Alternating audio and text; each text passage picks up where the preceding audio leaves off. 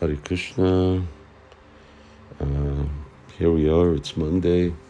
Our Buchu or fair uh, is open, excuse me, is over over the weekend. Open house, I was going to say. Of course, we're always an open house, but we have really uh, special uh, special arrangement, wonderful wonderful management, organization, programs, uh, nonstop, tons of prasadam, lots of books sold, kept me busy uh, preaching to people uh, for the entire duration. And uh, it was uh, it was really a extraordinary experience considering that, for instance, Saturday we had over 40 degrees here temperature. And I was amazed that so many people still continued to come uh, in that type of weather. It's almost uh, uh, a show of faith uh, and desire to hear about Krishna, see Krishna. Uh, certainly, it's going to uh, stand uh, those people in good stead uh, who actually uh, came here, braving sort of that austerity on Krishna's behalf.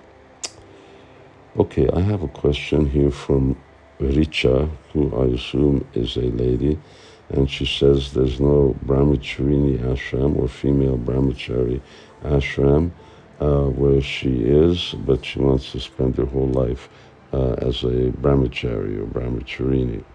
What should she do? Well, we have brahmacharini ashram here in New Vrajadham as well as uh, in uh, Budapest, and New Vrajadham also has a ladies vanaprastha uh, ashram. So Richa can write to either Sripati in New Vrajadham or uh, in Budapest, you can write to uh, Gauramani, temple president, and uh, see if, uh, you know, they'll uh, invite her to give it a try and uh, see uh, how she can actually serve in this circumstance. Or go somewhere else where uh, Brahmachari ashram exists. if someone is actually a brahmacharini, then they're not attached to any geographical place because they're cutting off all attachments.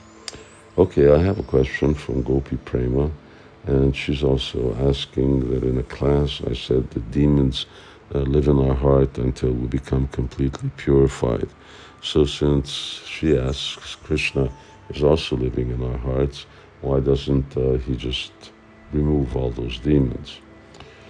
Uh, well, this demons is a figurative speech. It represents kama, krodha, tata, lust, anger, greed, uh, and other other bad habits that we've uh, accumulated uh, through many many lifetimes, uh, and that we're living with now. So they are like demons in the heart. And yes, Krishna is there within our hearts. And yes, Krishna does uh, give us special mercy. Riddhantosta hibadrani vidhunoti suhrit satam. Uh, Bhagavatam says that when we hear about Krishna, uh, then Krishna reciprocates with us uh, within our heart, and from within our heart, he also makes a special uh, endeavor, outing uh, to purify us. Uh, the hearing is already purifying, but because Krishna is especially pleased that we're hearing about him, so he also purifies us from within. But he's not going to do everything. Uh, we have to, if we want Krishna, we have to actually show our real desire uh, to achieve him, and therefore we have to do the sadhana by which we will actually purify our hearts. So uh, Krishna's there but you have to do your bit. And Dwarkadish Das asks how one can overcome lust. Well, it's a, uh, it's a really big job. It's part of purification from Krishna consciousness and this lust or desire to enjoy independent of Krishna manifests in so many other ways.